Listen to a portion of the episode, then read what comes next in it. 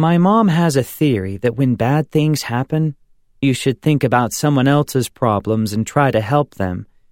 Like, even if you're losing a soccer game terribly, you should try to help the poor guy wearing glasses on the other team who just fell down. Things like that.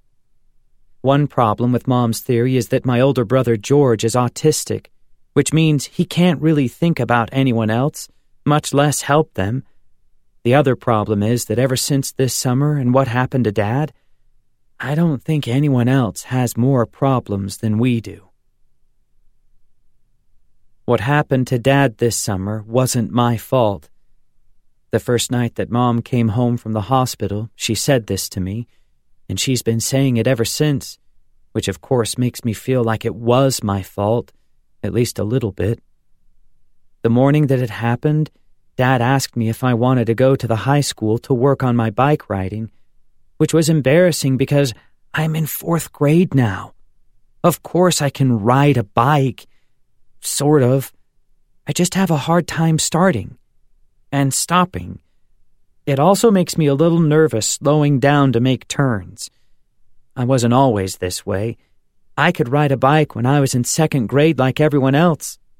Maybe I kept my training wheels on longer than other kids, but eventually I let my dad take them off and I made it up and down the street a bunch of times, Dad jogging next to me, Mom taking pictures.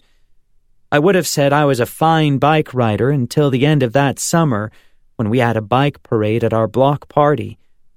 We have 12 kids on our block, most of them younger than us, so every bike was decorated with streamers and pom poms.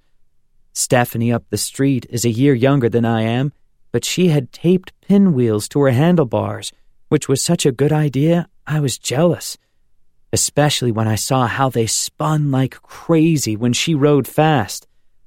All I had for decoration was a few streamers flapping and two balloons tied to my handlebars, but they weren't doing much.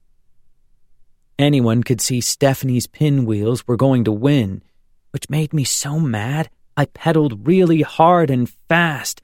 Bam! Right into a parked car. I flew into the street and the whole bike parade stopped so everyone could get off their bikes and gather around in a circle to see if I was still alive. I was. Barely. Afterward, Martin, my oldest brother, who's in ninth grade now, kept saying it didn't look that bad. It was a little funny, actually, he said. Kind of like a sight gag. He was trying to make me feel better because it wasn't funny at all. For a long time afterward, I didn't get on my bike. Even when Martin and his friends built a bike jump out of wood planks and cement blocks, I pretended my foot was hurt so I wouldn't have to do it. When they did races up the street, I would say I heard my mom calling me, so no one would ask why I wasn't racing. The week before school started this year, Dad called me outside to say he had an idea. I'm going for a run over at the high school. No one will be there. The track there is a great place to practice riding your bike. No curbs to worry about, no cars to run into. He clapped his hands like coaches do at halftime when their team is losing. I don't know, Dad, I said. I felt bad for him. When he was a boy, Dad went to a prep school where everyone had to wear ties to class and play a sport every season, even if they were terrible at it.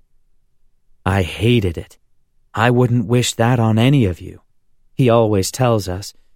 But sometimes I wonder if he wishes his sons were a little more like the jocks he says he never liked.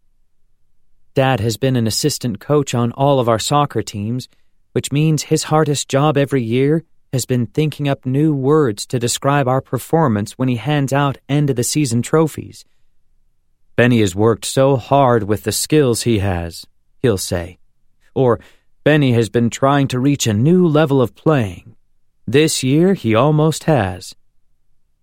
He says these things because at trophy ceremonies, you're not allowed to say the truth, which is, Benny hasn't touched a ball in a game once all season. He also can't say, Benny seems remarkably uninterested in this sport in spite of all the years I've put in as an assistant coach.